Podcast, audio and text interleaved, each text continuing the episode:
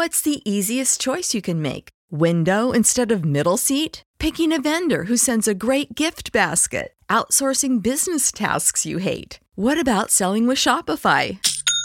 Whether you're selling a little or a lot, Shopify helps you do your thing, however you cha-ching. Shopify is the global commerce platform that helps you sell at every stage of your business. From the launch your online shop stage to the first real life store stage, all the way to the did we just hit a million orders stage. Shopify's there to help you grow. Whether you're selling scented soap or offering outdoor outfits, Shopify helps you sell. Wherever and whatever you're selling, Shopify's got you covered. Sign up for a $1 per month trial period at shopify.com slash try. Go to shopify.com slash try now to grow your business, no matter what stage you're in. Shopify.com slash try.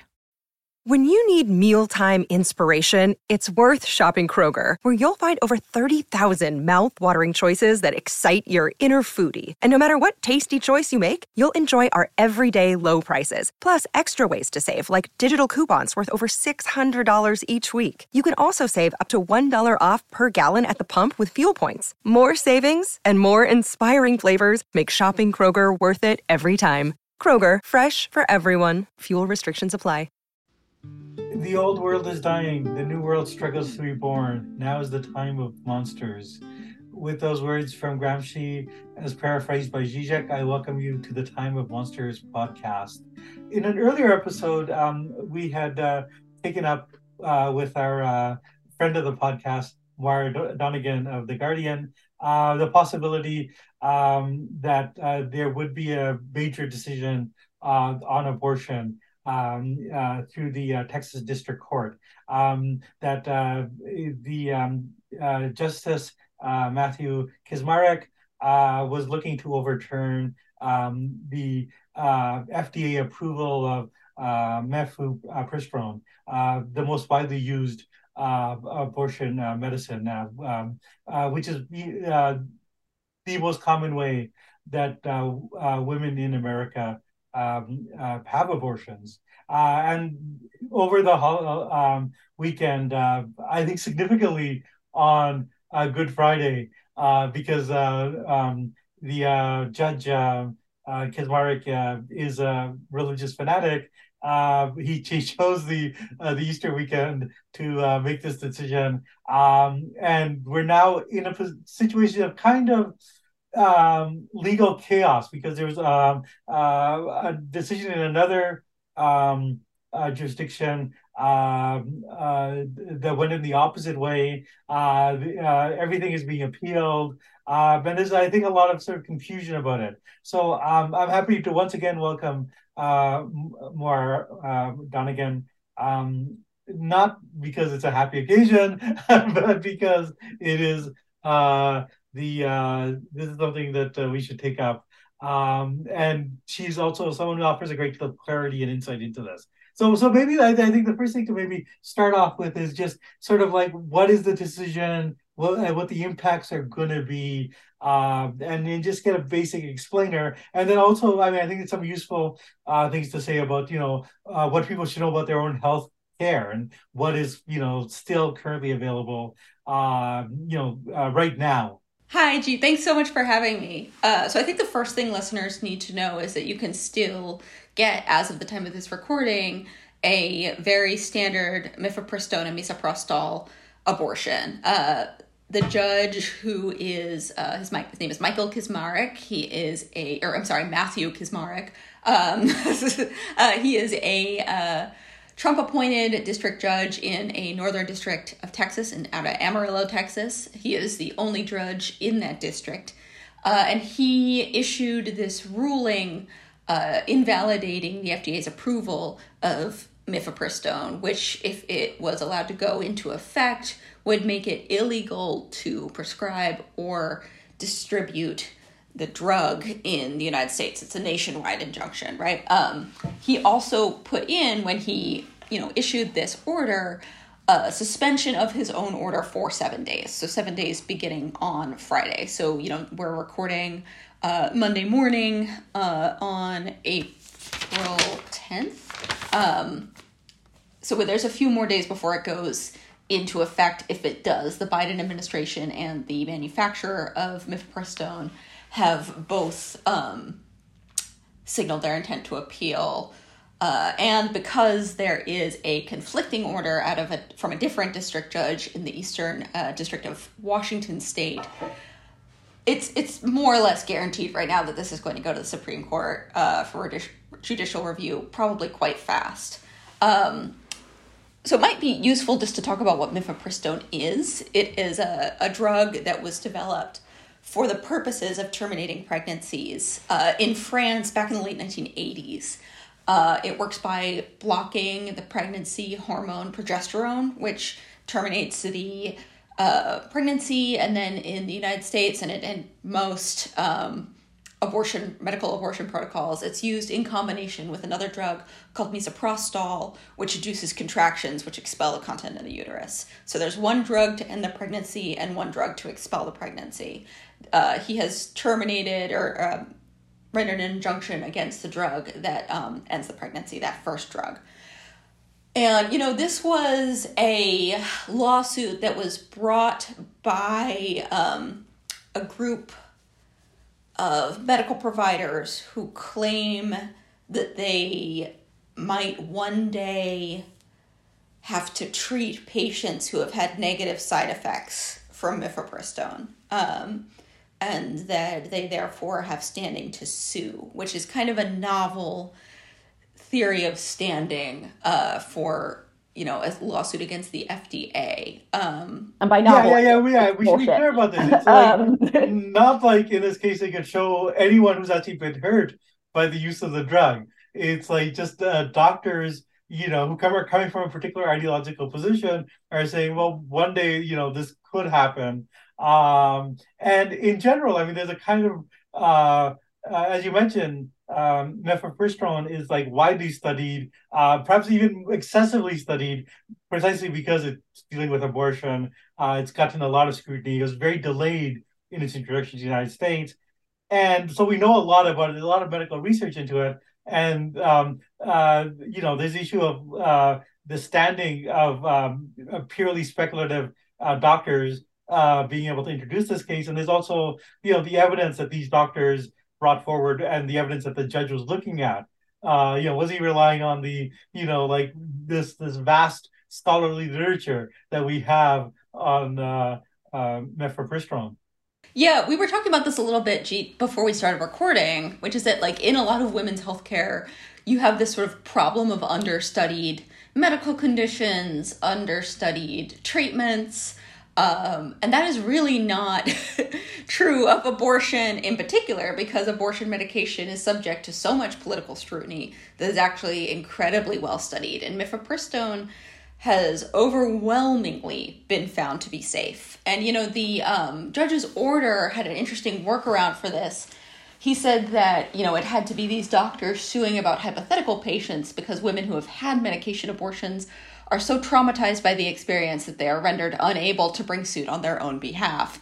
Uh, so, you know, he's got these, like the anti choice movement um, relies a lot on sort of the fetus as an imaginary friend to whom all these like virtues and qualities can be. Uh, you know, rhetorically attributed. And Kacsmaryk has this invention of also having these imaginary friends of women who supposedly uh, regret their abortions and were so terribly harmed by them. Yeah, um, yeah, no, no, no, I, I also, know. Uh, yeah, yeah, it's like literally the judge. Uh, not literally, but figuratively, one could say the judge is saying, "Well, yes, we know we uh, have many women who are um, have been hurt by this drug. Uh, they're all up in Canada, so we, we can't bring them." yeah, she goes to different school. You want to know her. Real. Yeah, the, the imaginary girlfriend uh, that is uh, uh, wants the drug banned because they've been hurt by it.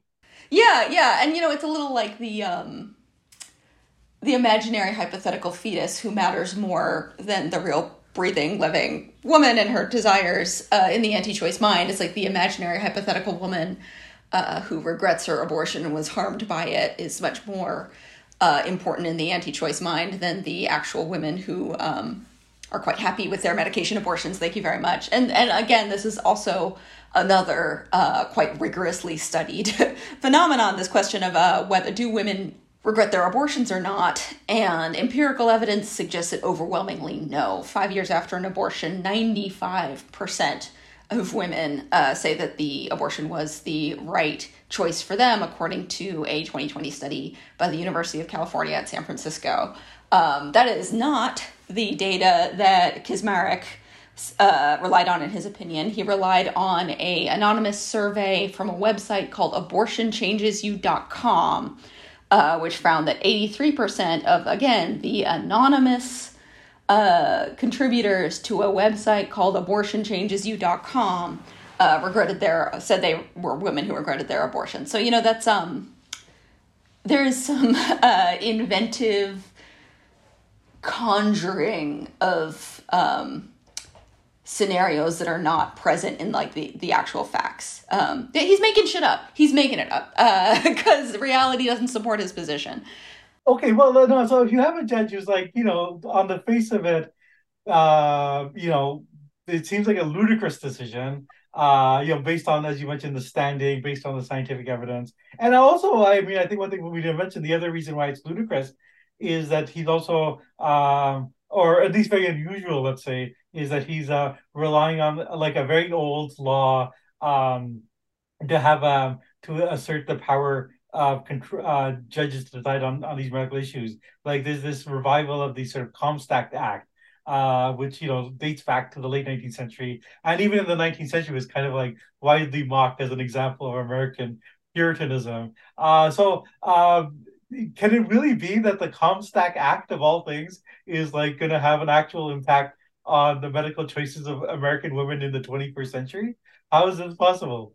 Yeah, we should. This has been a uh, hobby horse of anti-choice litigation, uh, f- basically since Dobbs and, and a little bit preceding Dobbs. The Comstock Act is an 1873 federal law which makes it illegal to send through the mail any material deemed quote unquote obscene. And, you know, obscenity was defined in the law as including, I think, like pornography, anything depicting miscegenation. I might be getting this wrong, but specifically it prohibited um, anything that could be used for contraception or abortion or anything that encouraged the use of contraception or abortion. Uh, so part of Kacsmaryk's order was that he revived the Comstock Act, saying that it is illegal to send abortion medication through the mail. Um, this would, if if the Comstock Act, if that interpretation of the Comstock Act, uh, was stood up in court, um, it would effectively ban all abortions in the United States because even surgical abortions, like the instruments used, the, the you know the curette, um, the dilators, like these all have to be sent from the industrial like medical industrial manufacturing facilities where they're created like through um, mail or like carrier services to actual providers. So it's sort of like a backdoor way to ban all abortion. But the thing is like this act has not been enforced for like decades. It was mocked at the time. It was declared invalid in um, Griswold versus Connecticut, the 1965 uh, Supreme Court decision that legalized contraception between married couples. And the prohibition on mailing contraception through the mail was explicitly revoked by Congress in, I believe, 1970. Uh, so this is a dormant act. It's an act that has like wildly uh, chilling effects on speech and commerce, and it is one that the anti choice uh, you know, it was considered outdated and creepy and weird in 1873. um, you know, and uh, this is what the anti-choice movement feels is the um, the sort of vehicle in which they will usher in their their preferred version of the country. Yeah, yeah. So, so, so, so for all these reasons, I mean, like it does seem like there's like a lot of um, ways in which this uh, uh, law could be. Uh, uh, the judge's decision seems like really off and uh, could be overturned. And like you know, surely uh, the American legal system uh, has procedures in place that we can be confident that like a judge, the wackadoodle judge who makes a, a decision like this, uh, surely there's like some ways in which uh, we can ha- have a great deal of assurance that it's going to be overturned, right? Right? Well, I would love to be able to provide that insurance. I can't. But before we move on to the procedural, um, you know, the grim sort of procedural path forward for, for how to challenge this decision and what the Biden administration's options are, I want to flag one more item in Kacsmaryk's reasoning, which is that he endorses fetal personhood. He says, I believe, once in the body of his text and once in a footnote, citing a uh, amicus brief that was filed in Dobbs, that you can make the argument that the persons actually hurt by mif- mifepristone are not the, the women patients, which has been sort of the one one of the main anti-abortion uh, litigation uh, tactics for a long time has been to like advance this fiction that abortion is bad for women's health. But he says like you can make the argument that actually the people harmed are the fetuses, and it's actually you know worth noting that he refuses to use the word fetus, claiming in a footnote that it's unscientific and refers throughout to quote unquote unborn humans and unborn babies. Um, you know, really adopting like pretty inflammatory rhetoric throughout his order uh, that was, um, you know, it's it's the rhetoric of an anti-abortion activist because that's in fact who is writing is this judge is an anti-abortion activist um, and you know fetal personhood it has always been the anti-abortion movement's end goal but it's really a different kettle of fish even from the most draconian abortion bans. Fetal personhood would outlaw most kinds of hormonal contraception or most kinds of uh, woman controlled contraception. It would severely curtail access of by women of reproductive age to a whole array of health treatments, including things like chemotherapy to uh, antidepressants to you know um, addiction treatment like all kinds of things would be uh, inaccessible. A lot of contact conduct for um, pregnant or reproductive age women would be able to be criminalized, including just like daily conduct, like, you know, having a glass of wine or um, like smoking some marijuana or like, you know, um, engaging in uh, excessive physical exertion. You know, this is fetal personhood ushers in a kind of surveillance and limitation on on uh, women of reproductive ages basic daily lives that I don't think ha- uh, the public quite understands. Um, also, like um, any sort of uh, um, uh, the various technologies that are used to uh, help infertile couples would all be kind of Oh, uh, uh, yeah, yeah, yeah, IVF, all of that's out the window. Yeah, yeah, um, yeah, yeah. No, um, so uh, there's a yeah, no, it'd be a very wide ranging thing, but I mean that is for the anti-choice movement. That's always been the end goal,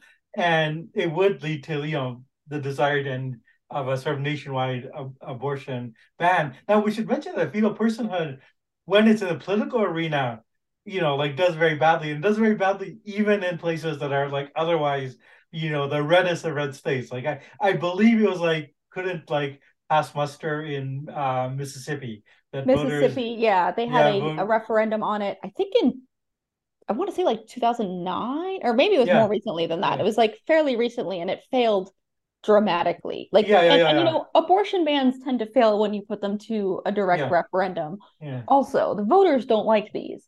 But no, uh, the anti-choice movement has captured the least democratic part of a you know only like tenuously democratic to begin with american political system uh and they don't need voters approval uh well that's well i mean it's, I, yeah or to put it another way yeah precisely because they can't win in the uh ballot box that they uh uh you know like they have to rely uh, on the courts uh, as they did with Dobbs, and uh, uh it's um, that, that is where the arena would be. So if the goal is fetal personhood, then this decision um, is the path forward for them. Uh, not just this decision, but you know, was uh, one it could be the opening wedge, and it could be other future court cases where like some version of fetal personhood comes up. And I, I believe even in Dobbs, like uh, Alito's like uh, majority decision, like he kind of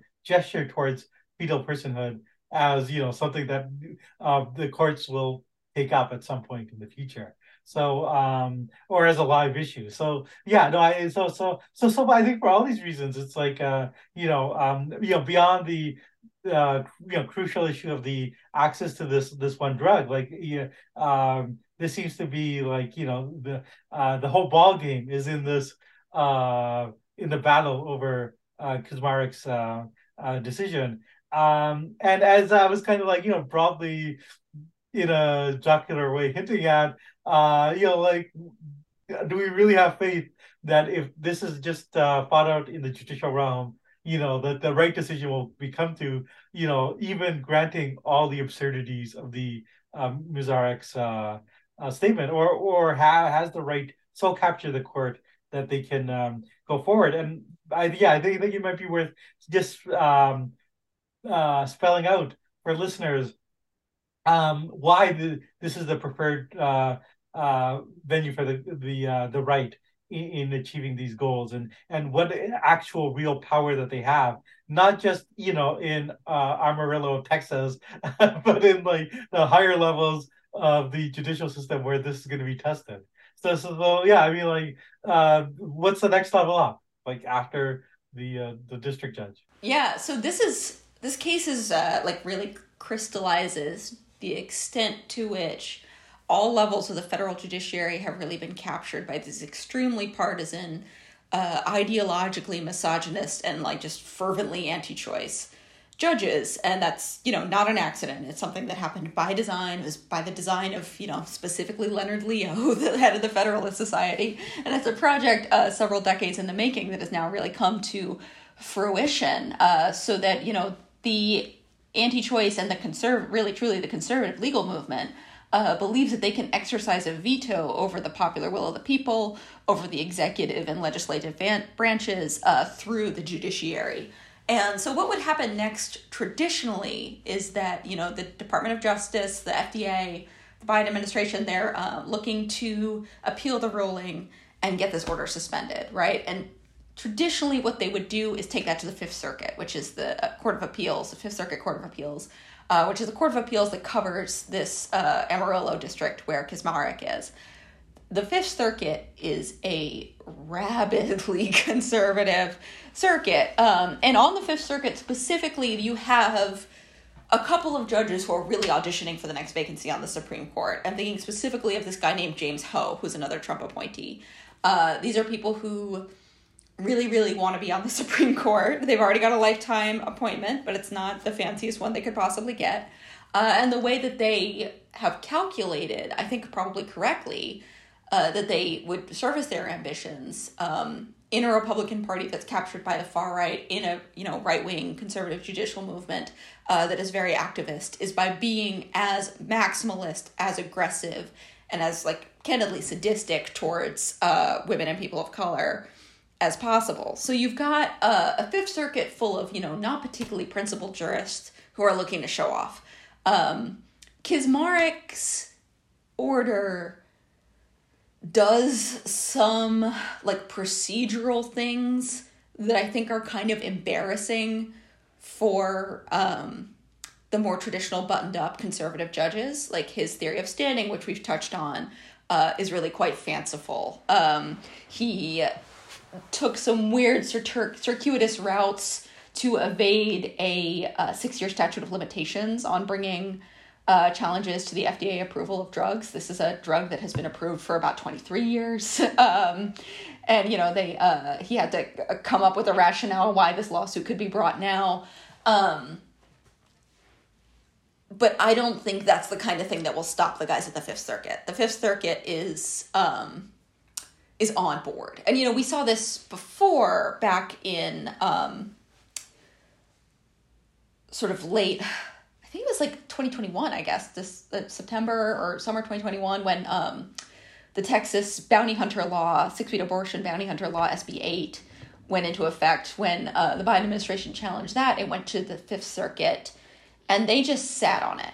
Their plan was to delay, delay, delay because that kept their preferred policy outcome in place for as long as it can. So I think the Fifth Circuit would, if they had their druthers, would sit on this order from Kacsmaryk, let it go into effect, delay as long as they could, and then eventually rule in his favor, right? Um, luckily, uh, within an hour of Kacsmaryk issuing his order rescinding the FDA approval of mifepristone, a Eastern District Court, uh, I'm sorry, a district court judge in the Eastern District of Washington State uh, issued his own opinion barring the FDA from making any changes to the availability of mifepristone, um, at least in the, I believe it was 17 blue states that had filed a lawsuit um, challenging limits on mifepristone's availability, right? So there's two orders right now for the FDA regarding this one drug that are in direct conflict with each other. The FDA cannot obey both orders, right?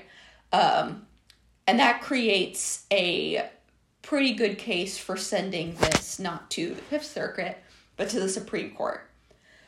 Uh, and then I think, you know, a lot of the commentary I'm seeing uh, is from people that are pretty confident that, like, the court will, uh, even though it's, uh, you know, 6 3 uh, uh, conservative court, um, that they will launch at this, that, they, the, that at least um, because for all the reasons we've outlined, that you know this uh, uh, uh, uh, Matthew Kacsmaryk's decision is so out of bounds, so uh, legally inventive and unorthodox that uh, uh, they will think that the, the people who are the institutionalist um, among the Republican jurists will will blanch at this. And so the theory that I'm seeing people putting out there is that you know, okay, you know, you have six Republican judges. You can see Alito, Thomas, and Gorsuch going along with this, but that, you know, Justice Roberts uh, will say, you know, as an institutionalist will say, like, you know, this is too much. This will discredit the court. He's very concerned about the how people look at the court. Um, and that perhaps Kavanaugh and uh, uh, Amy Coney Barrett will go along with Roberts, and so so the, and and the, of course the um, three uh, judges appointed by Democratic uh, presidents will also reject this. So that you know, I'm seeing people who are fairly confident that the Supreme Court will like uh, be the solution to this. Is, is that what you think? Is that what we can, can we? How confident can we be that the you know that that that uh, uh, the court's gonna look at this and they're, gonna be like staring into the abyss, and they're gonna be thinking like, you know, like if we go along with this, and really like affirm fetal personhood, uh, and uh, and you know like render uh, the most widely used uh, um, uh, form uh, um, medication for abortion um, illegal, not just in red states but all across America. They're, they're just going to blanch at that. How confident are we that that's going to be the outcome? I'm not confident. Look, I am. I'm going to be honest with you. I do not know how the Supreme Court will rule on this. There are people who I think are very smart. I'm thinking specifically of Mark Joseph Stern, who's a courts analyst over at Slate. He's looking at this and saying, no way, this standing issue is too, you know, it's too flimsy. His theory of standing is, is it's, it doesn't give them a sufficient pretext to do this. When you visit Arizona, time is measured in moments, not minutes. Like the moment your work stress disappears as you kayak through the canyons. Or the moment you discover the life changing effects of prickly pear chocolate. But nothing beats the moment you see the Grand Canyon for the very first time. Visit a new state of mind. Learn more at hereyouareaz.com. What's the easiest choice you can make? Window instead of middle seat? Picking a vendor who sends a great gift basket? Outsourcing business tasks you hate? What about selling with Shopify? Whether you're selling a little or a lot, Shopify helps you do your thing, however you cha-ching. Shopify is the global commerce platform that helps you sell at every stage of your business. From the launch your online shop stage to the first real life store stage, all the way to the did we just hit a million orders stage. Shopify's there to help you grow. Whether you're selling scented soap or offering outdoor outfits, Shopify helps you sell. Wherever and whatever you're selling, Shopify's got you covered. Sign up for a $1 per month trial period at shopify.com slash try. Go to shopify.com slash try now to grow your business, no matter what stage you're in. Shopify.com slash try. When you need mealtime inspiration, it's worth shopping Kroger, where you'll find over 30,000 mouthwatering choices that excite your inner foodie. And no matter what tasty choice you make, you'll enjoy our everyday low prices, plus extra ways to save, like digital coupons worth over $600 each week. You can also save up to $1 off per gallon at the pump with fuel points. More savings and more inspiring flavors make shopping Kroger worth it every time. Kroger, fresh for everyone. Fuel restrictions apply. This one they're gonna knock away. Um, I don't know. Like the uh, SB eight, you know, Rube Goldberg machine to evade judicial review was a way to ban abortion that substantially like limited the power of the judiciary, right? Or like really insulted the authority of the judiciary, SB 8. Um, and they let it happen because they don't like abortion. You know, these people really don't like abortion. Um, and they also really like it's also important to note they really don't like federal agencies. Uh, and what this does is put a real blow to the ability of the FDA to, um, you know, approve drugs and puts that authority largely in the hands of federal judges. And they might interpret that, in fact, as expanding their power in a way that they like. Um, if my money, if I was a betting woman, I, I think I think Barrett probably goes for this. Um, I think Roberts probably doesn't, which means the swing vote is Brett Kavanaugh, which is not a place you want to be. Yeah, yeah, yeah. No, no, no. I think, I think that's right. And yeah, exactly. I, uh, I don't know how reassuring it is, even if the this is overturned, that uh, uh, you know, like um, all these, you know, uh, such a momentous uh decision has to, we have to rely on Brett Kavanaugh. Um, and I, I, the other thing I might put forward just as a speculation is like, how do we see what the, you know, the courts uh, see this position in history as? Uh, because obviously Justice Roberts is concerned about the legitimacy of the court, and uh, that's why you know he didn't go along with Dobbs. That he he kind of even he kind of went along with Dobbs. Don't give him too well, much credit. Well, he like he mostly he didn't go along, he didn't go along with the full Dobbs. He didn't yeah. go along with the, the the the the full, and he's always been trying to you know like how to get conservative results without like the look of overreach. You know, like without uh you know such a raw assertion of judicial power. Uh, but I mean, historically, I think that the, the courts, when they're faced with a democratic revolution, um, you know, uh, sometimes like they really just double down and like just think like, well, we have this power, we have to use it as much as we can, and that was the logic of the Supreme Court.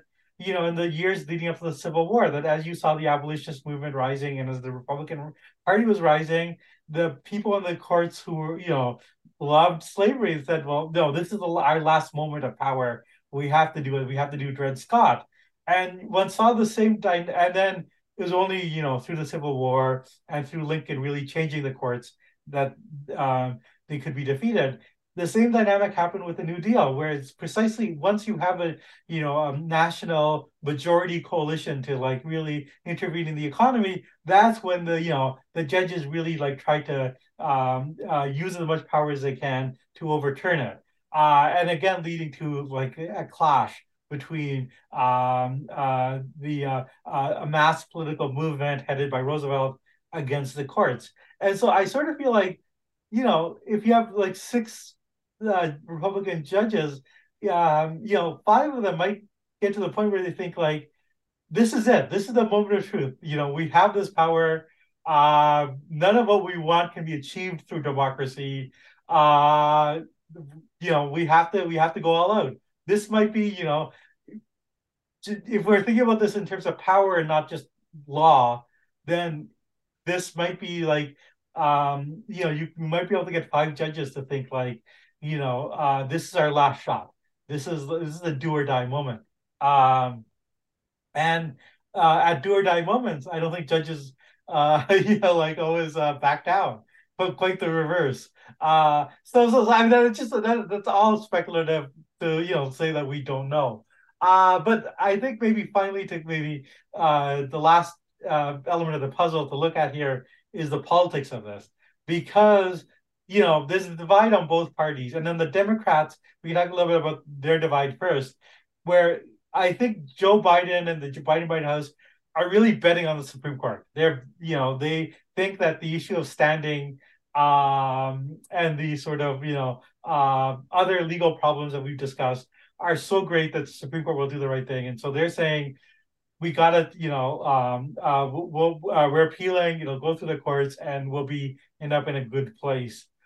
Uh, but within the Democratic Party, we're seeing a lot of other voices, um, uh, AOC, uh, a lot of governors, like including Gretchen Whitmer, um, a lot of senators, including you know uh, Sheldon uh, Whitehouse, who are basically saying, you know, we can't rely on the courts. The, these courts have like you know they've really shown how lawless they are, and we have to actually like you know assert power um, uh, that we have uh, uh, as lawmakers through democracy, and basically say like you know we can't we don't have to accept what a lawless court says.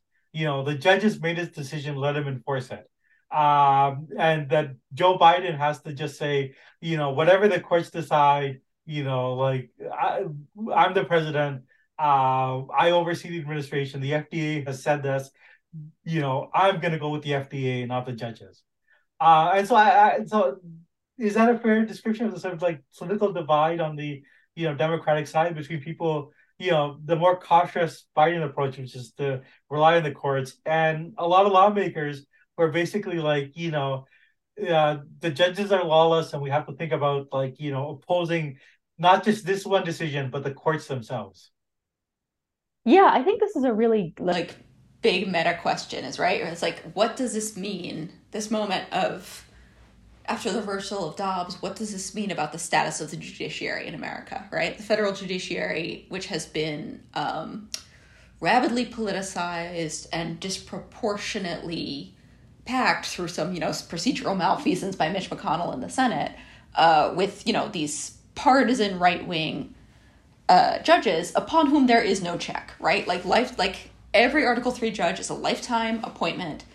Um, you can't get rid of them. There's really not any way to uh, limit their power. And I think also something that we need to talk about is that, you know, Steve Vladeck uh, is a professor at the University of Texas Law School, makes this point, which is that, you know, kind of in the same way that war powers after 9 11 were moved from legislature to the executive, um, legislation power has been moved from the legislatures, especially like Congress, which is no longer really functioning. It's just this gridlocked body. Um, and those legislative powers, the law making, law writing power, has really moved to ju- the judiciary. Um, and the problem is the judiciary is not elected, and also they can't be removed from office. Um, and you know, at the Supreme Court in particular, I think you have a lot of people who are quite comfortable with that. Um, Sam Alito uh, in his majority opinion in Dobbs sort of was like this is actually going to settle the issue because Roe was so contentious and like the opposite has happened. What you have is now a outpouring of even more litigation uh, and even greater attempts to um, you know fight over the, the limits and the extent of abortion bans. Um, I think that you know a house divided against itself cannot stand this nationwide situation in which um, abortion is legal in some states and illegal uh, with quite severe punishments in others is not uh, not sustainable. And I think we have a Supreme Court that is quite ready to impose a national ban and thereby resolve it. And they are quite comfortable exerting their power in that way. Um, they are they're like they are not um, loyal to democracy, qua democracy. They are loyal to their their um, policy positions. And you know the, the Supreme Court doesn't make sense. None of their actions make sense if you understand them as jurists. They make sense if they they make perfect sense if you understand them as politicians, which is what they are.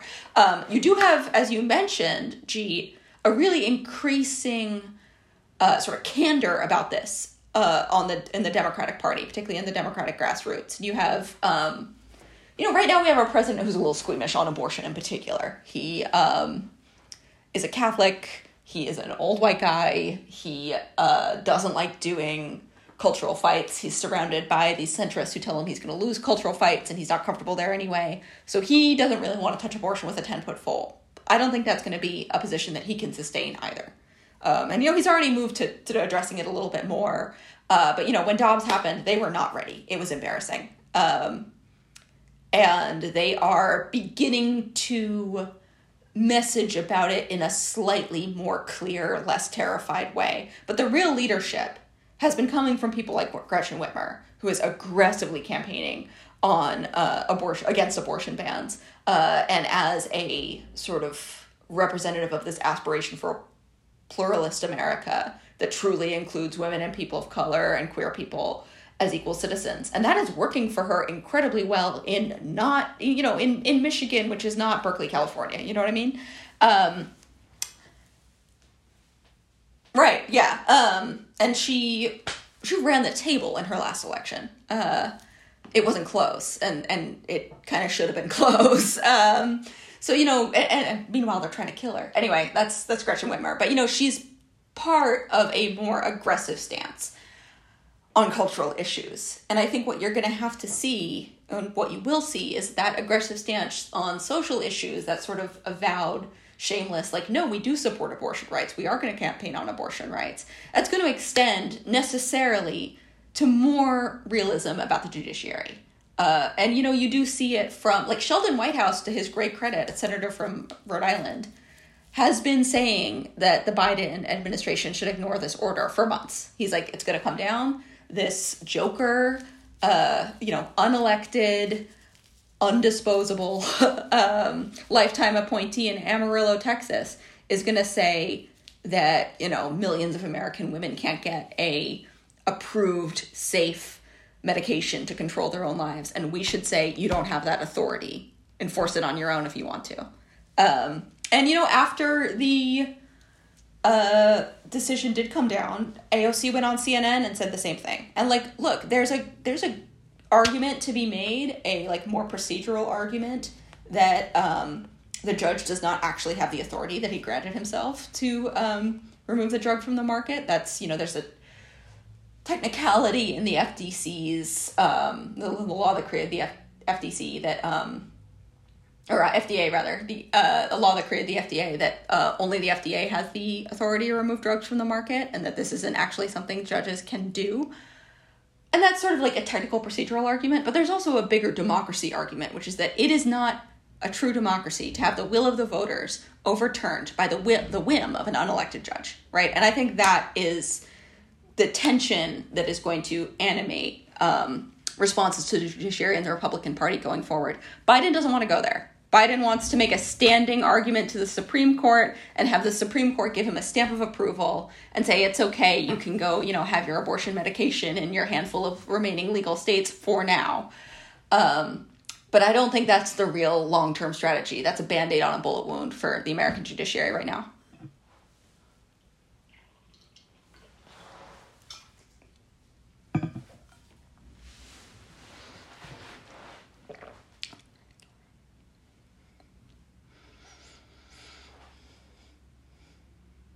Not just in the abortion uh, decision, but also like you know in all the sort of scandals surrounding Clarence Thomas. Um, uh, you know, most recently uh, with uh, his uh, friendship and you know uh, long-standing habit of going on luxurious vacations uh, with um, America's foremost collector of Hitler paintings, uh, Harlan Crow.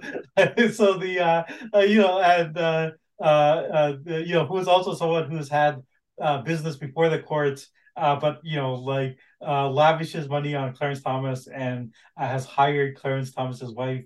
So, so there's and again, one sees a divide on the Democrats where you know there's like some Democrats who are saying you know like bloody murder. I think AOC has called for the impeachment of Thomas, um, and then conversely, you know like Dick Durbin, um, a, a senator, has you know said, well, this is bad, but I think uh, you know Justice um, Roberts should uh, uh, have an investigation, and the court should clean house. You know, like with, with, again the idea that you know the courts can be relied on uh, to handle these things their own way. We don't want to challenge them. So, so that that does seem to be like the sort of democratic divide. Like, you know, are we going to have a fight with the courts and you know do everything possible to you know um, limit their powers and to change the makeup of the courts to, you know and challenge their legitimacy when they do things like this or are we going to trust the system Um, so, so, um, and as I, I think you're sort of indicating, you know, you really think that the sort of, you know, uh, Gretchen Whitmer, Sheldon Whitehouse, AOC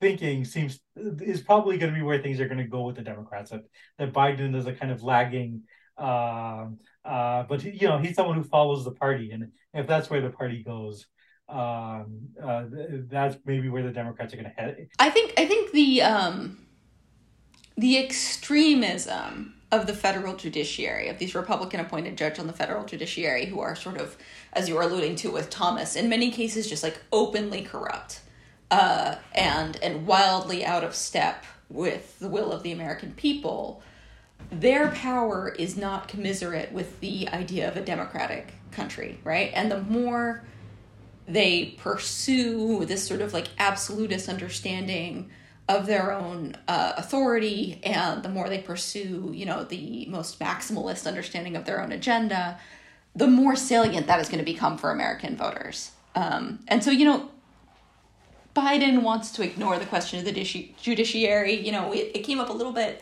in the 2020 primary and he you know assembled this kind of bullshit panel that of like you know a couple of law professors. If you want like if you want a, a 400 page report on why you shouldn't it's impossible for you to do anything like get a bunch of lawyers together uh, and they will uh, make a stunning case for impotence. Um, and you know uh, and that and that was what he wanted them to do right? He wanted it off of his plate. Uh, he wanted to say well i looked into it. Turns out you know nothing is possible and and and we cannot have a better world. Because uh, he's afraid he's afraid of the constitutional crisis, but that's not a constitutional crisis he he created. It's one Matthew Kacsmaryk created. It's one Sam Alito created. It's one uh, you know Clarence Thomas and uh, Harlan Crow have created. Like this is a um, this is a fight that's coming whether Joe Biden wants it or not. And you know he he he does follow the party. You know, I hope I hope that this becomes more salient. It might it might take a while, but um, you know, confidence in the Supreme Court is at an all time low. Like, probably the worst thing they could have done for judicial legitimacy was overturn Roe, and they couldn't stop themselves from doing it. Uh, and eventually, you know, there's going to be a demand to ignore these um, orders. Judges are not kings. They should stop behaving like they're kings, and we should stop pretending that they have the authority of kings. Yeah, no, I, I, I, I think that's right. That's a dynamic at work. Uh, we should uh, just uh, briefly outline. You know, there's similar uh, divide on the Republican side, uh, but it's more on the issue of you know, like, is this good politics? I think you know, especially after the kind of um, loss um, uh, in the uh, recent election in uh, Wisconsin, uh, in the uh, the flipping of the courts there. Uh, I think people are more and more getting uh, aware, you know, of the Dobbs effect. That Dobbs has really changed the political dynamic, and it's very bad for Republicans. And if Dobbs is bad, then you know this uh, uh, Kacsmaryk thing is not going to be very. Um, uh, good for them either. And one is seeing Republican like uh, uh, elected officials or people involved with it saying like we should move on from abortion. We should just like not talk about it. Um, but conversely, like you know, one has um, an activist base that is very excited by the post Dobbs environment, is excited by all the things that they can do, is pushing uh, local lawmakers uh, to go further, is pushing judges to go further. And you know, like one thing I want to maybe emphasize is that Matthew Kacsmaryk is not should not be seen as just a wackadoodle judge out of Texas. Although he is a wackadoodle judge out of Texas, uh, he's part of a whole infrastructure. And I thought it was significant that there was like um, um, uh, Democratic attorney generals in um, more than 20 states who um, basically, uh, even before, before the decision had come out, were saying that they were going to push um, um, that if there's such a decision, they would make it difficult for uh, women to get uh, uh, mifepristone. Um, and so, and one sees that the, the, the Heritage Foundation uh, just uh, put out a statement from uh, one of their experts that was very enthusiastic about the judge's decision. So, so there is, it seems to be like a divide um, uh, between the sort of political figures that might be wary of abortion as a decision and the activist base. And I got to say that the existence of the activist base means that the you know Republican politicians say, let's just ignore abortion. They're not going to get anywhere because uh, it's not just that like Democrats are mad and uh, the, the, majority of people, not just Democrats, but the major, the vast majority of people who in America who want legal abortion are mad, but also that the uh, anti-abortion minority that has so much power in the GOP, they're super excited. So, like, I don't actually understand how you can have, uh, you know, like, uh, let, let, us just uh, let's just pretend Dobbs never happened. Let's just move on. Like that doesn't seem like a viable position. Uh, it's as unviable as Joe Biden's uh, decision to just trust the system. Yeah, you know, um, if there is a very thin silver lining to this, um, you know, human rights cataclysm that is the end of of uh, Roe v. Wade, it's that now uh, Republicans are the dog that caught the car. Like they got the thing that they had wanted for decades, and now it's threatening to destroy them. Um, they, and this is true not only of abortion, I think like most saliently with abortion, but it's also true of, you know, Donald Trump in the 2024 presidential primary, is they have a base that is very loud and very powerful and to whom they, you know, need to show deference that they cannot control and that is dragging them to these like electorally disastrous positions. Um, you know, I I think it's fair to say that before Dobbs, there was a pro choice majority in America that was rather complacent, right? Like they didn't want to change the status quo. They they were like fairly happy with the status quo. Um, as a you know, pro-abortion feminist, I can give you a lot of reasons why the like pre-Dobbs status quo was in fact insufficient for actual uh, like women's dignity and equality and health. But um, you know, the majority of American voters were pro-choice in a way that Roe satisfied. You know, um, and they weren't being driven to the polls by it. It was not um, a motivating factor for them because they had what they wanted. I think Democrats have been surprised, and I think Republicans have been really unnerved and shocked at how motivating abortion bans have been since Dobbs. It is not something that is going away. Uh, it is something where, you know, the bodies are going to pile up, and more and more people are going to know uh, someone who is affected by this. I think with mifepristone in particular, you know, miscarriages are common enough that most people know what a miscarriage looks like, especially like a first trimester miscarriage, and it doesn't look like a baby. Uh, and the idea that those products of gestation could have equal or in practice greater standing than the living breathing women who we all know is i think morally offensive to people um, and that has been i have been encouraged by the sustained anger that is showing up in in the election since dobbs. Yeah no exactly, right. I think that the i mean one just has to just think about it like logically in terms of how could this issue go away? Like like women you know uh have sex every day. Uh there are women who need abortion like every day. They're like you know women are affected by you know uh, what the laws uh, around uh, abortion are every day. Like it is not like an issue. So, so, so if you have an environment where like this is all up for grabs and increasingly contested and increasingly uncertain, uh, there's no way this can go. This can go away. Um, and so, yeah, I, I, I think that like on um, um, it's hard for me to see like how um the Republican elite that might want to just say, well, we, I mean, this is what Ann Coulter was saying, like the uh, uh, pro-life people, she calls them, should just take the victory, say, you know, we got what we wanted, we got Dobbs, you know, like take the take the W and move on. And but that's not what they want.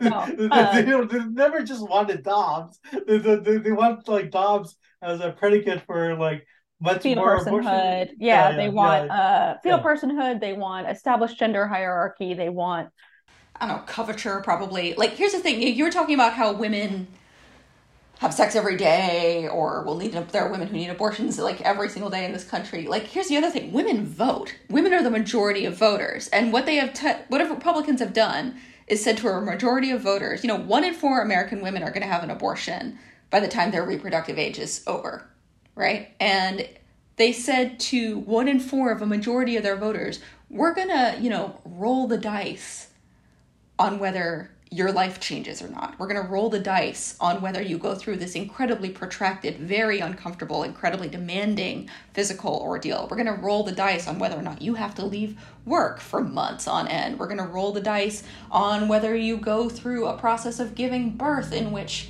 you know uh, the health outcomes and, and and mortality rates are, are like pretty dismal in the united states we're going to roll the dice on what your family looks like uh, and we're going to you know intervene in all of this for you in the very intimate parts of your body and life, in the very uh, particular parts of how your what your family looks like and how it functions. We're gonna make that decision for you. Of course, people fucking hate it.